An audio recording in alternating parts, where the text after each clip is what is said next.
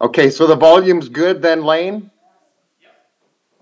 Okay, excellent. So I'm at a small little corner of your screen. That's probably good. I'm getting older now.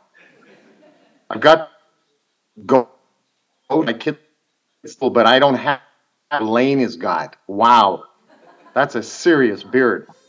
But uh, okay, first of all, I you know I wanted to see you guys. Uh, we so Lane worked really hard yesterday to figure out how we could actually how I could be actually looking at you instead of from the back on top of the uh, the back of the church. So I really appreciate that, Lane. So I can see it. You guys are all really small, so I can hardly tell who who is who.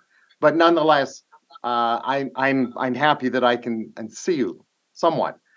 Um, and it's so good to be here. I really apologize for not uh, being out there. Uh, the roads out here around Calgary were just like ice as of yesterday, and my wife gave me one of these and and said no. And so uh, Lane hopped into action here, and we were able to figure something out here. And hopefully, uh, this is going to work. Uh,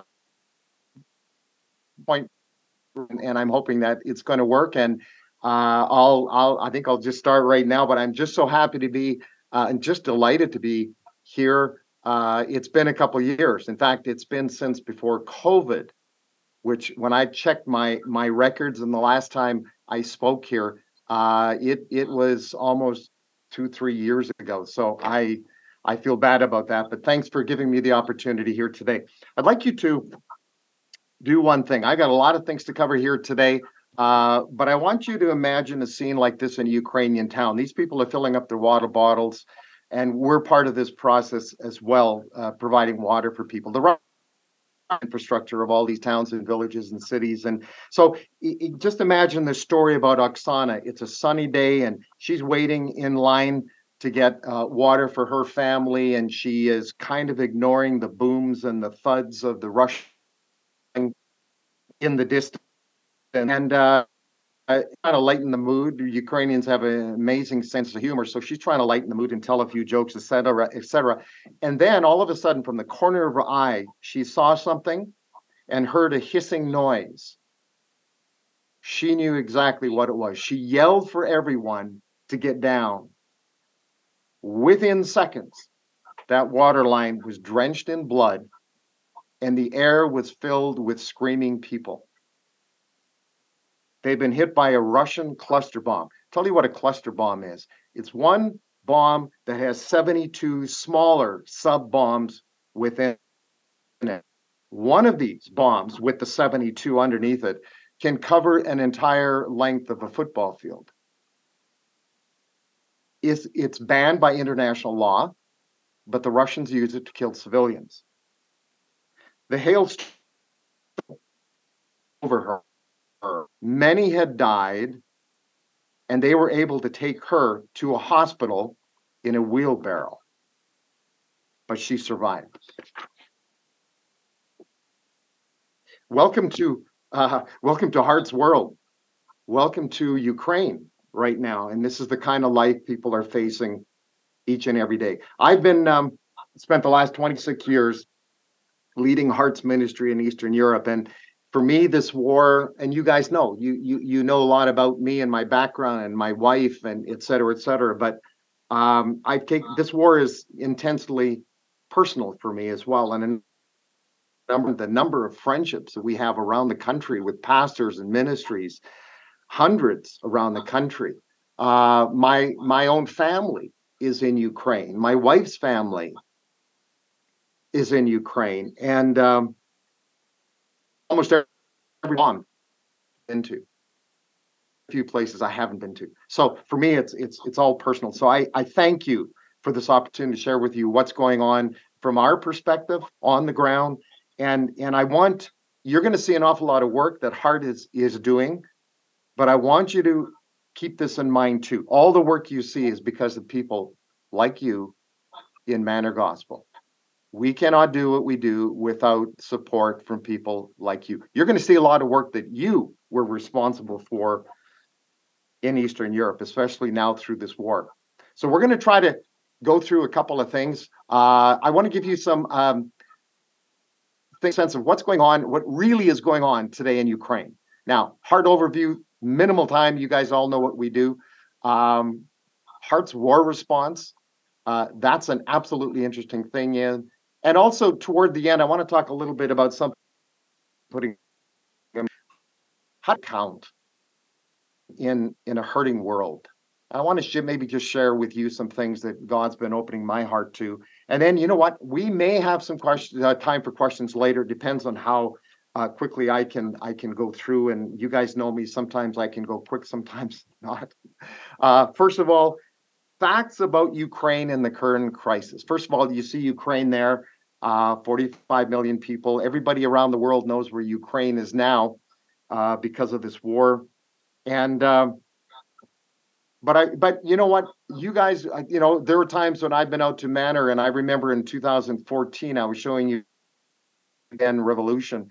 So this war in Ukraine started 8 years ago. Didn't start 8 or 9 months ago. It started 8 years ago when Russia and Putin invaded our country, uh, took Crimea and parts of of uh, the eastern part of the country.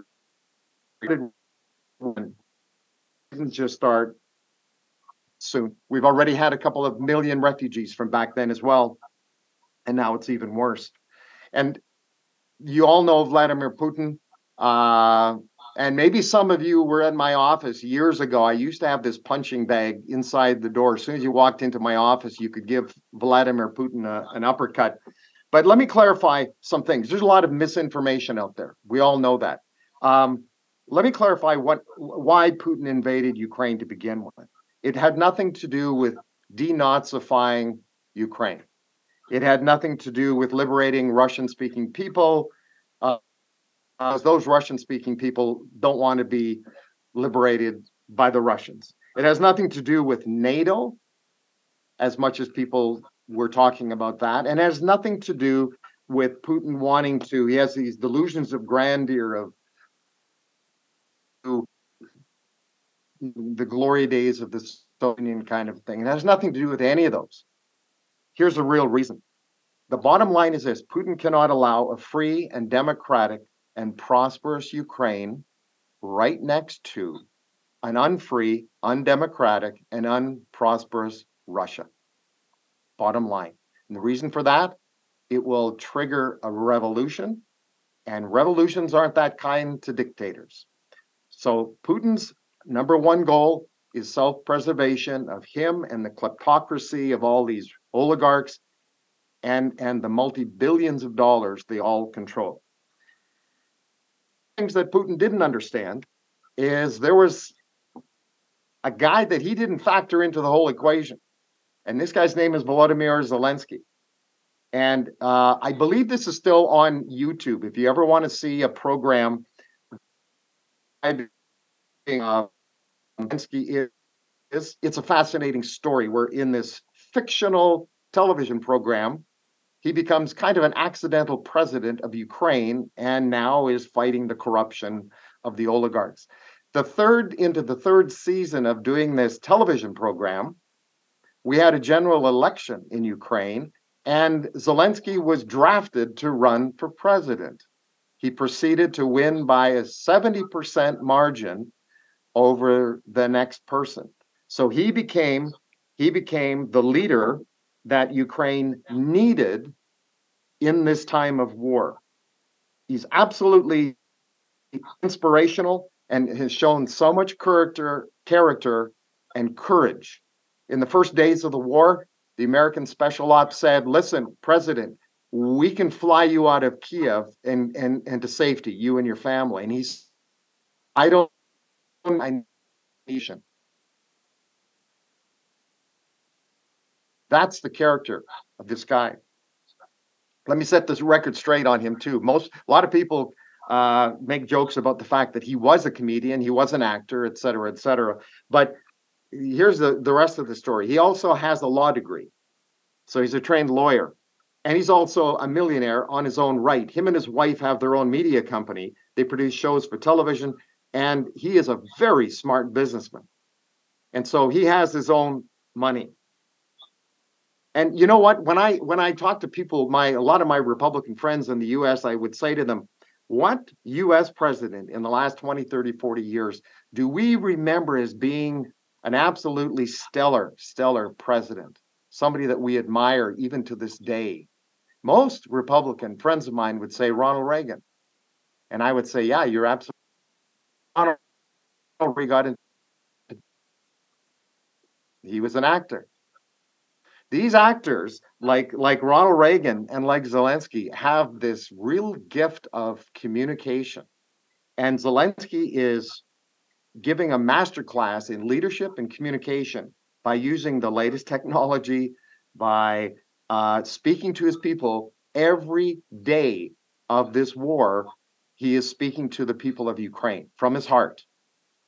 I've never seen my wife so patriotic as as through this war. Amazing. So what's what of this awful thing going on right now, this senseless war? Refugees untold. How many millions and multi millions of people? They say that two thirds of all people in Ukraine, up to two thirds, have been on the move. The number, like more of the children in Ukraine have had to leave their homes and they're on the move as well. But we see things like this. We see people living in bomb shelters. And this is a good one. This has got electricity. People are living in these things for weeks and months in the basement of buildings. This destruction, like, you know, this these are all these are all war crimes, hitting civilian populations. These these are all war crimes. This little old lady probably survived the Holodomor, the starvation in Ukraine in the 1930s, survived World War II, survived the communist era, and now 2022, home is destroyed by another war. Just amazing the hardship of the Ukrainian people. Um, Lane, are you able to show the first video?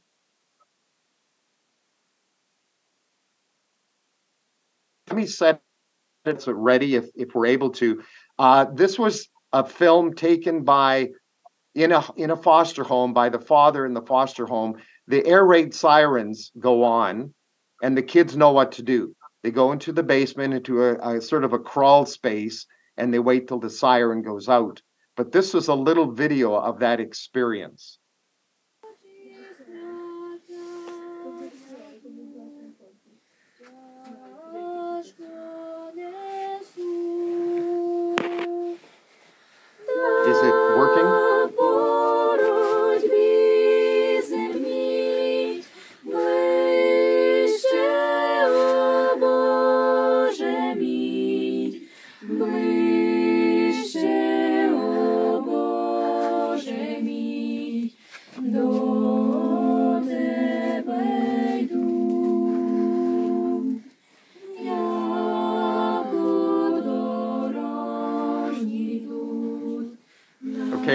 Think it's finished. Uh, yeah, just we all recognize that song, sung by children in a in a bomb shelter. I you know wanted to mention uh, something here too. Um, when we th- when we think of what Putin is doing, I, you know, here's a vivid example of of how Satan can use someone like Putin. He has done something that even communism couldn't do, and that is to divide the church. You know, I talk to all kinds of people uh, who survived the communist era, Christians, that they all say, under the communist system, a Christian brother and sister was a Christian brother and sister. Doesn't matter if they were Pentecostal or Baptist, Lutheran, Seventh day Adventist, didn't matter.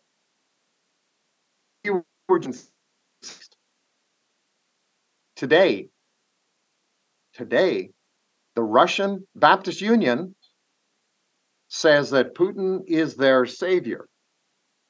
The Ukrainian Baptist Union says Putin is Satan himself. How does that happen? Who has who has a purpose and a desire to divide the church of Jesus Christ? Satan. Putin has done that. Not only that, the amount of disinformation coming out of the Kremlin and Russia is all kinds of divisions, even in the evangelical church today. We all know that. We all know that. Just remind you who wants to divide the church?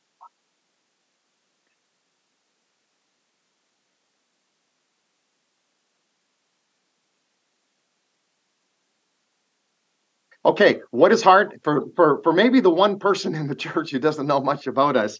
Uh, who are we? What do we do? And and what is Heart doing? I'm not going to go through the whole thing, but uh, essentially, we empower and equip the uh, national churches. And pastor, with all due respect, I love you, but I have never considered myself a missionary. Um, we started 26 years uh, 26 years ago we started a journey doing something that was really kind of a paradigm shift and that is we chose to support and serve the national churches in the countries we work in and that's all we do. Uh, our our mission is to empower and equip the church.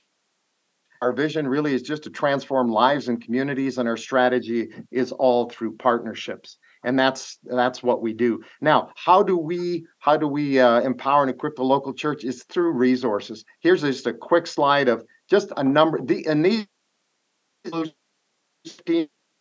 the ways that we support churches in eastern europe.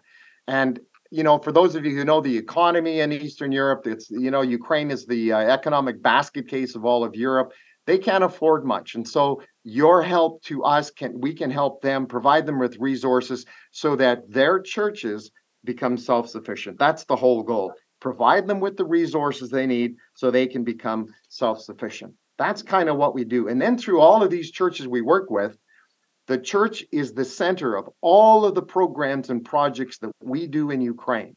The national church leads these programs and we partner with this all over the country, trying to change their own communities and their lives. And that's kind of that's kind of how we do it.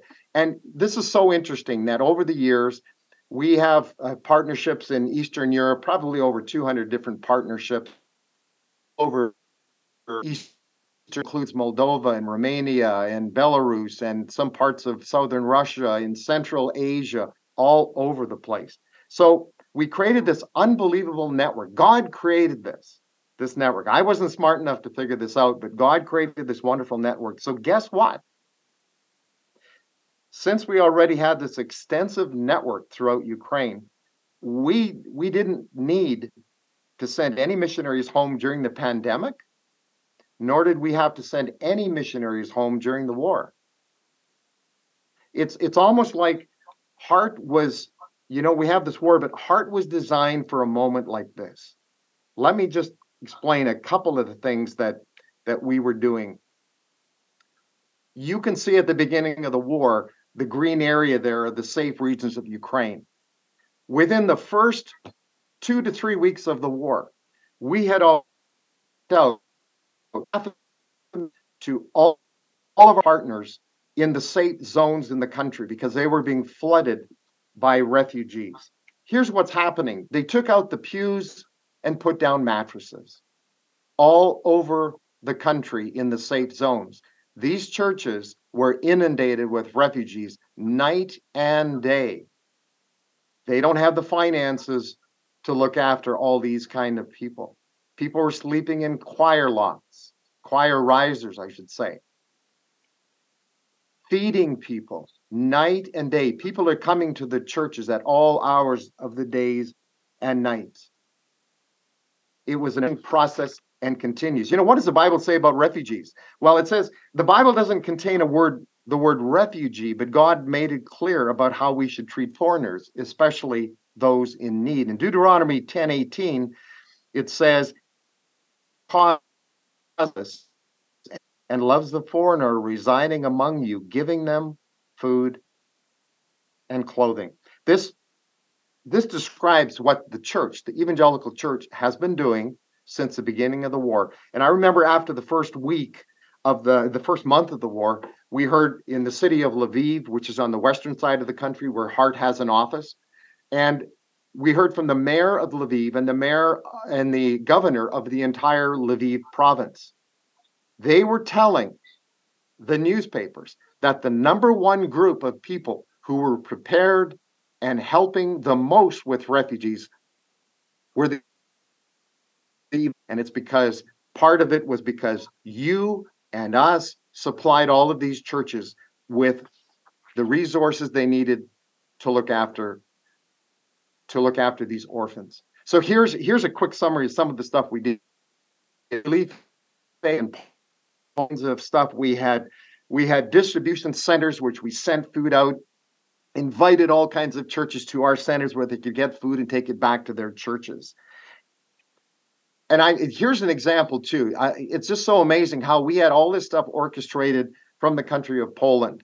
And so we were getting all we were getting truckloads of food from poland to right across the country let's say to a city like kharkiv. Here's just an example of what we would do.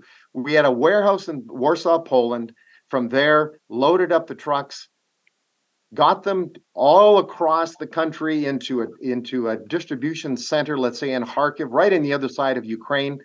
And we had all of these churches now coming and filling up their smaller vans with all, all of the stuff that we brought into the distribution centers. At the churches, they divided all of these packages into individual packages in their van to distribute to the needy families. This system was feeding tens of thousands of people in Ukraine. All started from Poland and all through just a network of people in our network, uh, just impacting impacting so many lives. Here's a guy, Oleg here. Uh, no, this is Volodya. Volodya here with the one arm. He actually was taking in food to Russian occupied centers where they're persecuting Christians we were able to, because of his one arm, we were able to find him an automatic uh, van. You can't find them almost anywhere in Europe. Everyone's doing a stick shift. We found one specifically for him. He was the happiest guy in the world, but he's taking food to Russian occupied areas. Uh, there's a lot of danger involved in that. Uh, we're buying vans, all per 35, and the their distribution they're used for evacuating people. There was a guy that we gave a van to. He had asked us for a van. He wanted to evacuate people from Mykolaiv area. He lives in Odessa. Within two days, we were able to get him a van.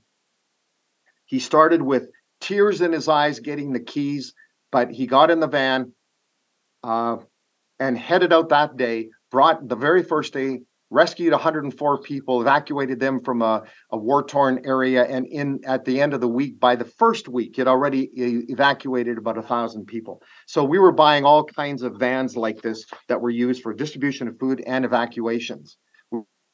We've also with ambulances.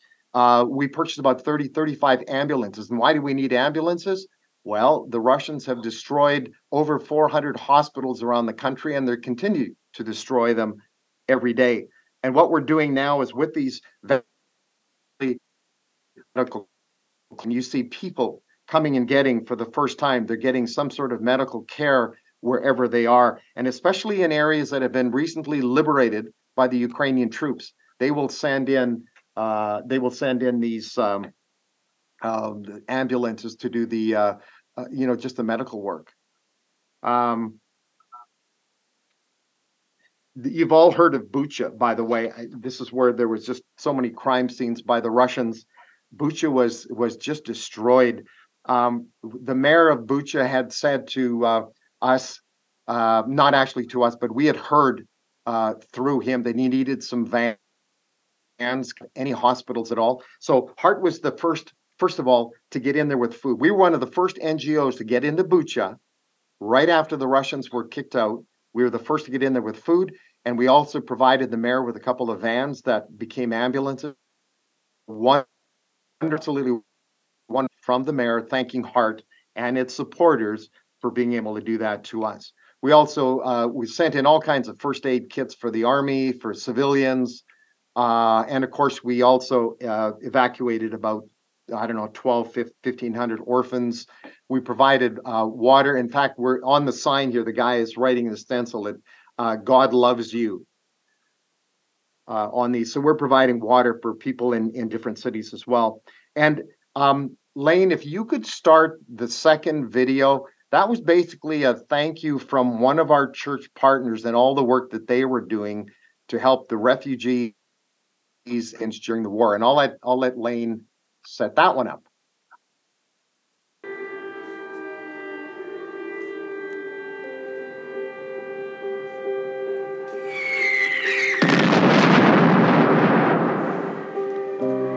The war in Ukraine has caused a lot of trouble, destroyed properties, and worst of all, destroyed human lives and destinies.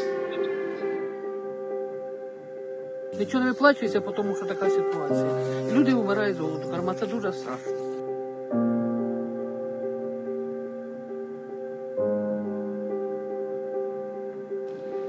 However, the whole world has united together with Ukrainians to help those in need. Volunteers, donors, and people from different parts of the world have opened their hearts to support Ukraine. And together we collect much needed finances, food, hygiene, and medicine. For some people in Ukraine, it's a matter of survival.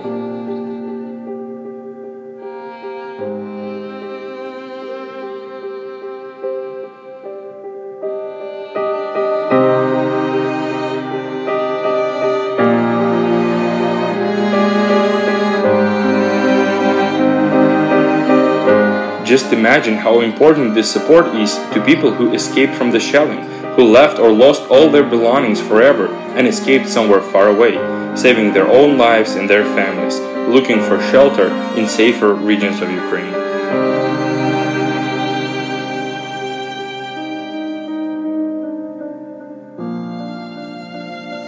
And those who were forced to stay in the territories occupied by the Russians have lost any means to live and function. And the worst thing is that people are deprived of basic medicines that help them maintain their lives and health.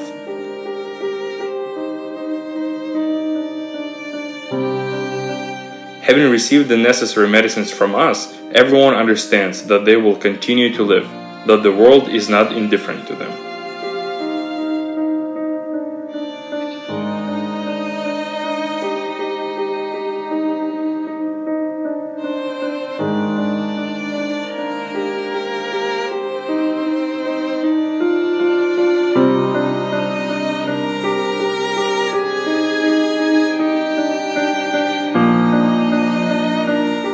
Look at these children. How they smile when they receive such desired packages of food, toys, and sweets that they haven't seen for several months. It hurts to realize that the enemy deprives our children of all the joys of childhood that they should have.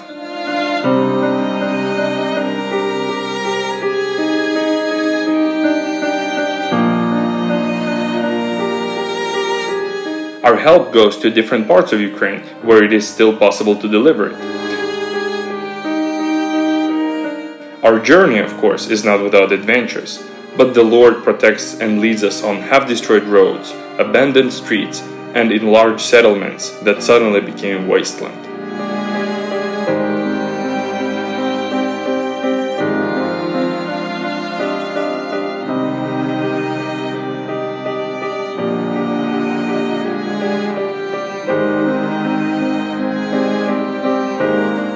The greatest gratitude from any support comes from the military, who courageously defend our native land.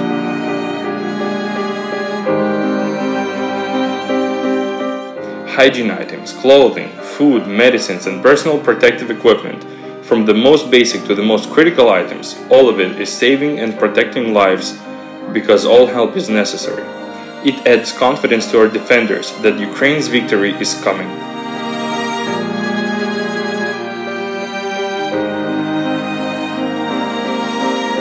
Your contribution to helping Ukrainians is invaluable. Thanks to your donations, the Lord saves the lives and health of every Ukrainian who has suffered from Russian aggression. Брати та сестри, мир вам. Війна в Україні багатьох людей позбавила звичайного життя, позбавила спокою, їжі, одягу, житла. Третина людей сьогодні живуть в невизначеності, як жити далі. Ваша підтримка допомогла повернути надію, що ці люди не кинуті, що поруч них є ті, хто хвилюється і допомагає їм вижити у цій складній ситуації. Я щиро дякую за Божу любов, яку ви маєте і проявляєте до нас, яку ви проявляєте не тільки на словах, але й на ділі. На жаль, війна в Україні ще не закінчилася. І залишається ще багато нужденних людей, які не зможуть вижити без вашої допомоги. Дякую вам щиро за те, що ви весь цей час не залишали нас. Нехай Господь благословить вас. Мир вам. Thank you,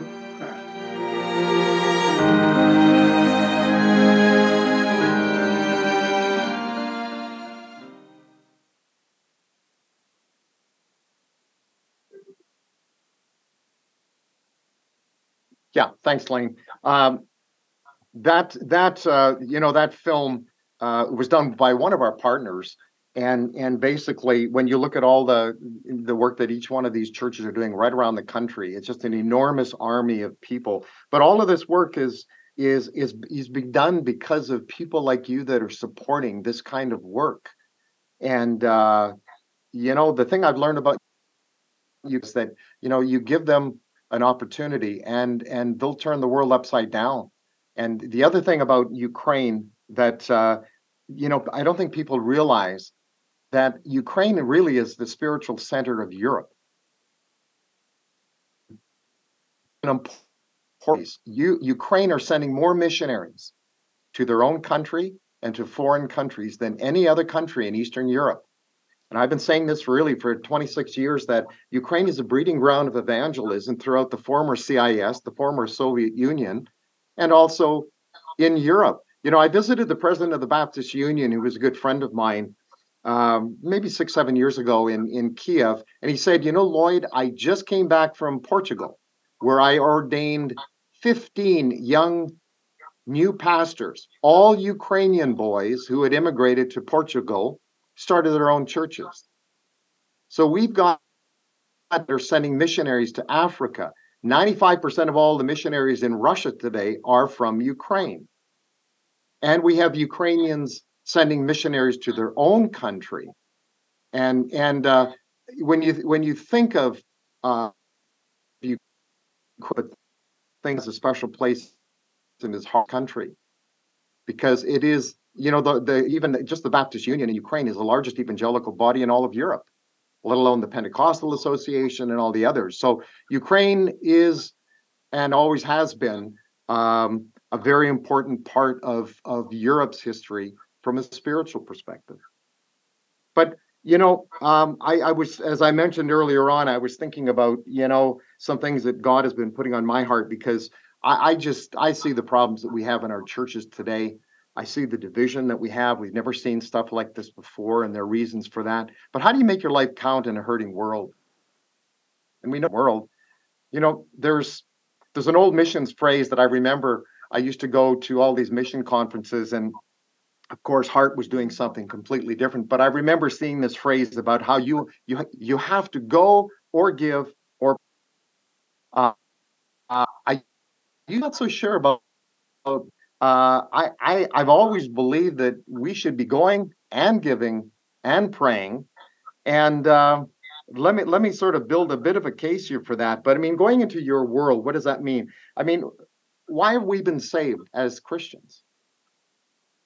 We have been saved to serve in order to serve.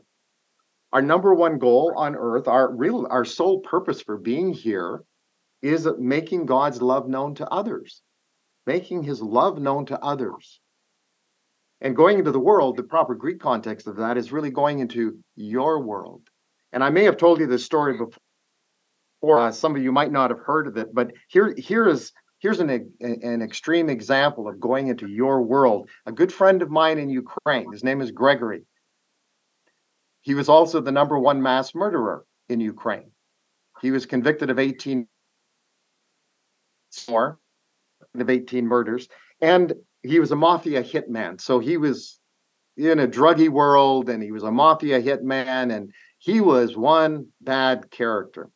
But remarkably, he became a Christian through one of the prison ministries that Hart supports and has been involved with for 25 years. And I was intrigued by his story uh, because he was now a Christian. I thought, you know what? I got to meet this guy. And it took a bit of doing because they don't allow foreigners into this particular part of the prison that he's in because it's a row of cells 12 or 13 cells with two to three guys in each cell each one of these guys is in there for murder, multiple murders, not just one person, but multiple people. And he was he was the head of the gang after you know having killed uh, over 18 people. I had to go in to see him. I went under with a false pass and 14 years of security to get into this inner sanctum of this prison where Gregory and the rest of these guys were. It was a fascinating experience. Gregory's the person on your left, on my right in this picture. Uh, look into his eyes. If you were to go on on, you could actually Google the guy. Apparently on on uh, uh, you know uh, on Google, and and you you see this guy the way he was when he was arrested and when he was in jail.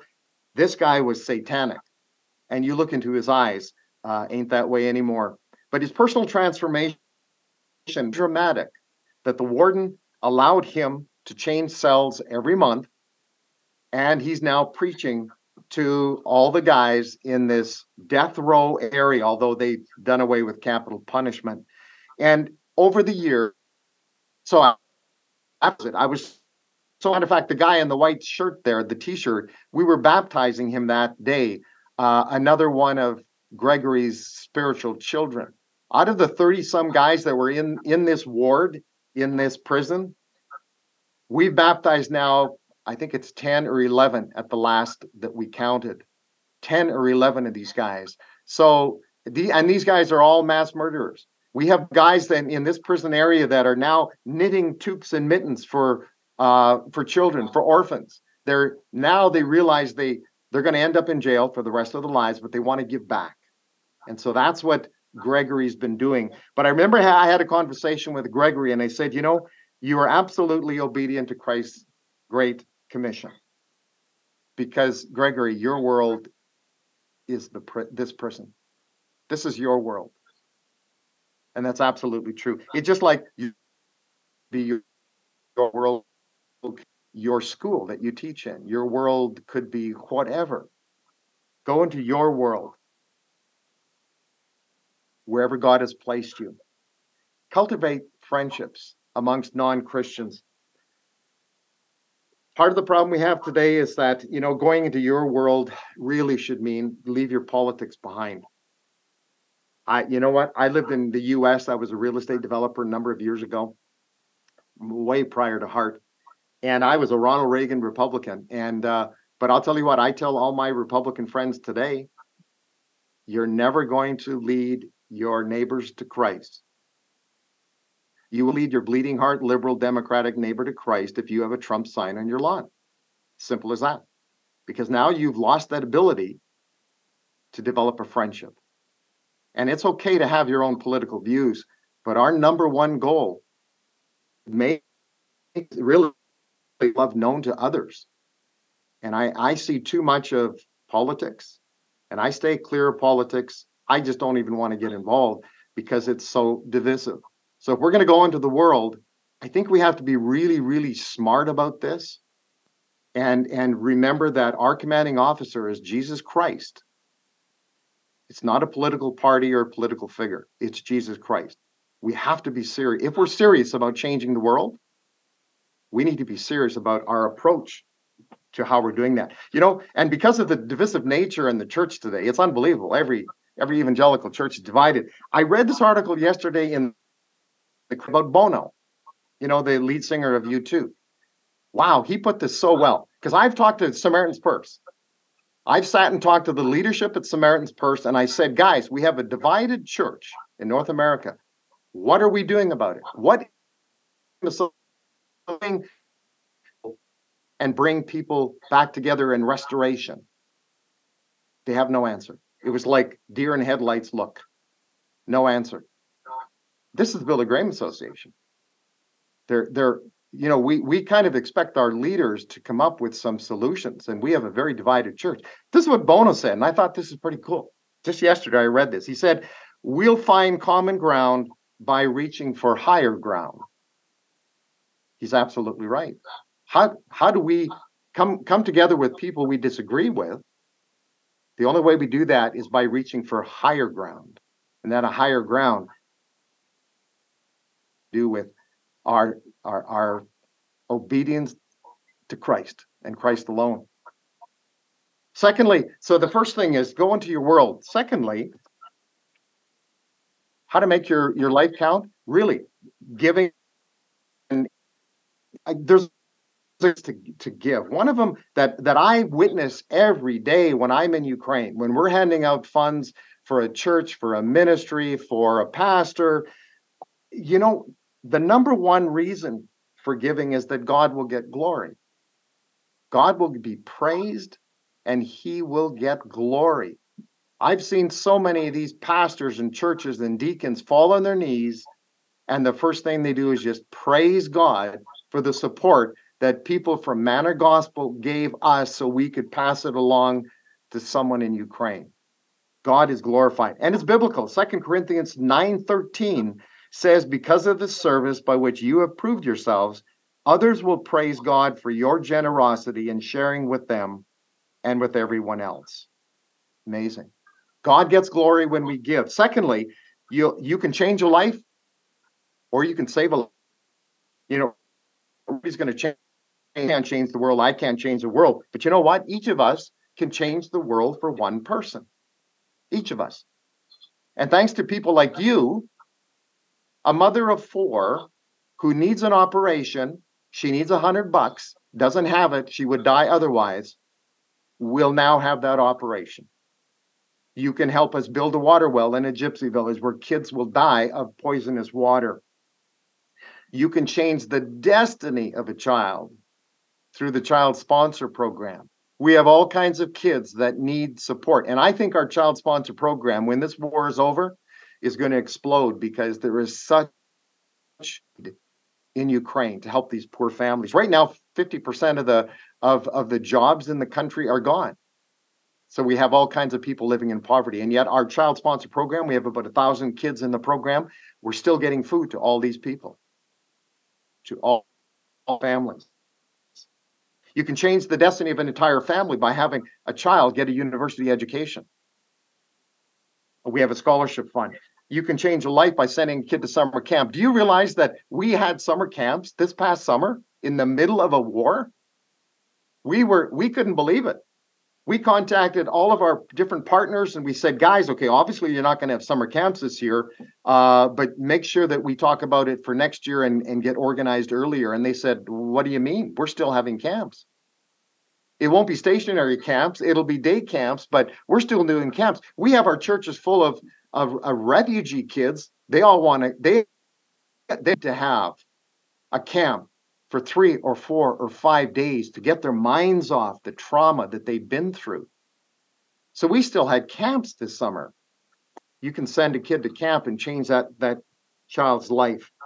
And when you you know you just more, God is still working. You know the interesting thing is, you know, Paul talks about everyone in the church has a role to play. And here's what I hear from the pastors in Ukraine they're all saying, We have never seen this before. But everyone in our church is helping the refugees. Somebody's cooking and cleaning and driving a car or praying with them or caring for them or taking them to the borders or or just listening to them. Everyone in the church has a job to do. And most of the people in the churches today are unemployed. They all have jobs to do to help the refugees. And pastors are telling me we feel like we've we have our, our spiritual youth again. Our church has been revitalized. Involved in these of the church. And one pastor said to me, it's hard, it's hard to imagine. But he said, you know, as much as the refugees need us, we need the refugees because it's changed our church. We have more non believers in our churches than ever before. We're baptizing more than ever before. And it's not just because of the war, it's because of the attitude of the local churches, Christians. They're loving these people, they're making God's love known to all of these refugees. You know, another another thing about the war. I read about this not too long ago, and then I've heard some stories about this. But you know, in in Poland, uh, Poland's the same size as Ukraine, about 35, 40 million people. They only had about 5,000 evangelicals, where Ukraine, amongst all the maybe. When you think of millions, I don't know, five, six, seven million people went into Poland. You know what was happening to the local churches, the evangelical churches? People that used to have 20, 30, 35 people on a Sunday were now up to three and 400 people every Sunday. The refugees are coming to the local churches and exploding them. And the local churches now are going through this incredible revival and are getting more involved with refugees. And it's it's just been unbelievable. There's a there's an evangelical revival going on in Poland because of these refugees. And they're places where their homes have been destroyed. Trauma because they've had to leave their father and their and their husband behind because he cannot leave the country it's just amazing what God is doing in the middle of a war it's well last, the third point is to pray generously. How to make your life count? Praying is the most important thing you can do. Powerful things happen when we pray. And I'm going to tell you uh, another story again. I might have told you this before, but in case you haven't heard it, you need to hear this story. Pastor Gennady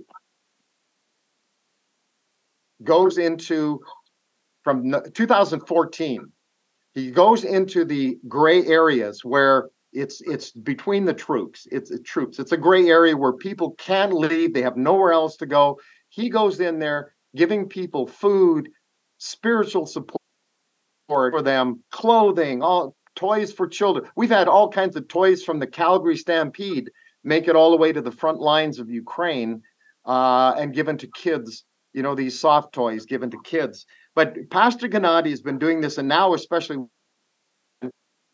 he is out there often as he can, and your support is helping him do this. But he'll take a team from his church and they'll load it up with food and clothing, whatever they need. And just before they leave, they have a word of prayer. And then Pastor Gennady asks the people coming with him to volunteer that day. He says, Are you prepared not to come home today? Are you prepared not to come home today? because he said if if you can't answer yes, don't come with us because it's dangerous, and you might not come home that day to your family. Told me a, an, just an incredible story on one of the trips. They had stopped at a checkpoint and they got out of the van because the, the, Ukrainian army was going to be checking all the passports, etc. As soon as they got out of the van, Gennady heard this at the beginning, the first story I mentioned to you about, heard this hissing noise and he knew what that meant. Within seconds, they were all going to die. Within seconds. Interesting. He had a conversation with God in the space of two seconds. And he said to God, Heavenly Father, it looks like my life will be over, but I'm happy dying while serving you. You know what God told him? He heard God tell him, Gennady, you're not going to die today. And Gennady goes into this little conversation with God. And he says, Is it because I've sacrificed so much to serve you? I leave my own family and I come out here and, and I'm serving you. And God says, No, that's not the reason. He said, Well, is it because of the local need, the prayer support. And God says, no.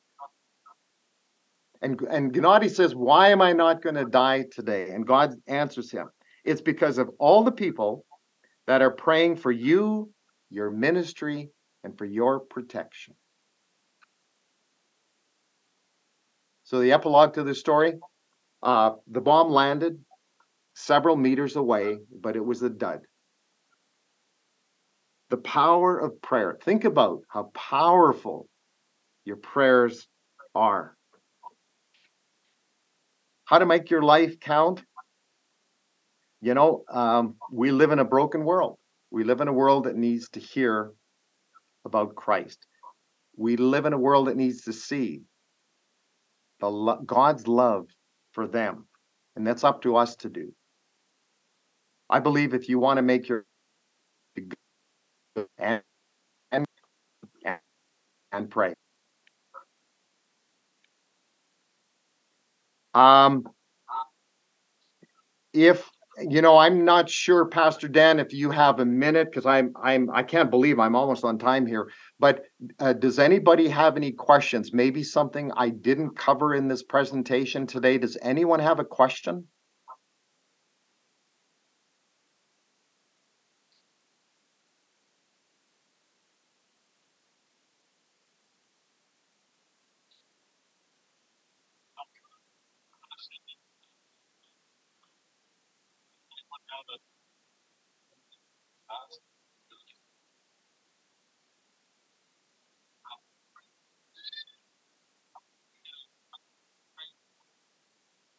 I'm sorry, Dan. What was that?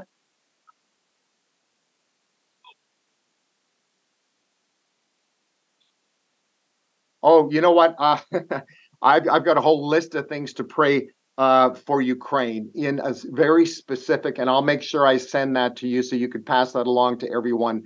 Just specific prayers for, I mean, just just everything from all the pastors, all of our partnerships. Pray pray that this war ends. Pray that for the protection of all the people. You know, we have we have people right now. I've got some video of a guy that will go into recently liberated uh, towns and villages to evacuate elderly people from these uh, places. And I've got a video of this guy driving in his van and the at him in the ditch as he's driving on this road, weaving in and out of busted up tanks and all kinds of stuff. He's a volunteer. So many people around the country are volunteering their time, risking their lives. People, people God's hand of protection on everyone out there that are just, you know, just doing whatever they can to help these people that have been traumatized. It's it's phenomenal. Now, the other thing I was going to mention too, if like we send out uh, a blog almost every two weeks, and and if anybody wants to see, we've got I think we're on number 25 since the war started. So we're doing we're doing you know at least two a month uh, but it's a whole litany of unbelievable stories uh, that are going on during this war period. So I just suggest people go to our website and and and you'll see what we've been doing for the last number of of of really the last eight months. Uh, and and or if people want to be on there, we'll just just send me a list of people who want to be added just to get the blogs and because in each home I'll be praying for every one of those.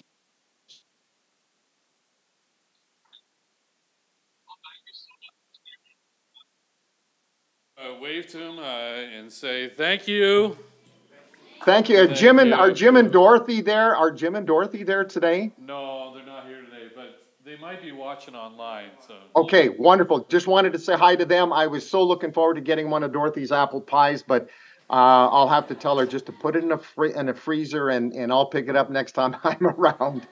But so good to see all of you. Uh, you know, your church has been so special for us. Honestly, you guys have been uh, probably one of the first churches that took us under your wings, and and we've always had a special relationship with you. And uh, to me, it's a, an absolute joy and a privilege to to be able to count you as as people in Hart's family and just so close to me. And I we we thank you for all of your support over the years. well, God you. bless you all.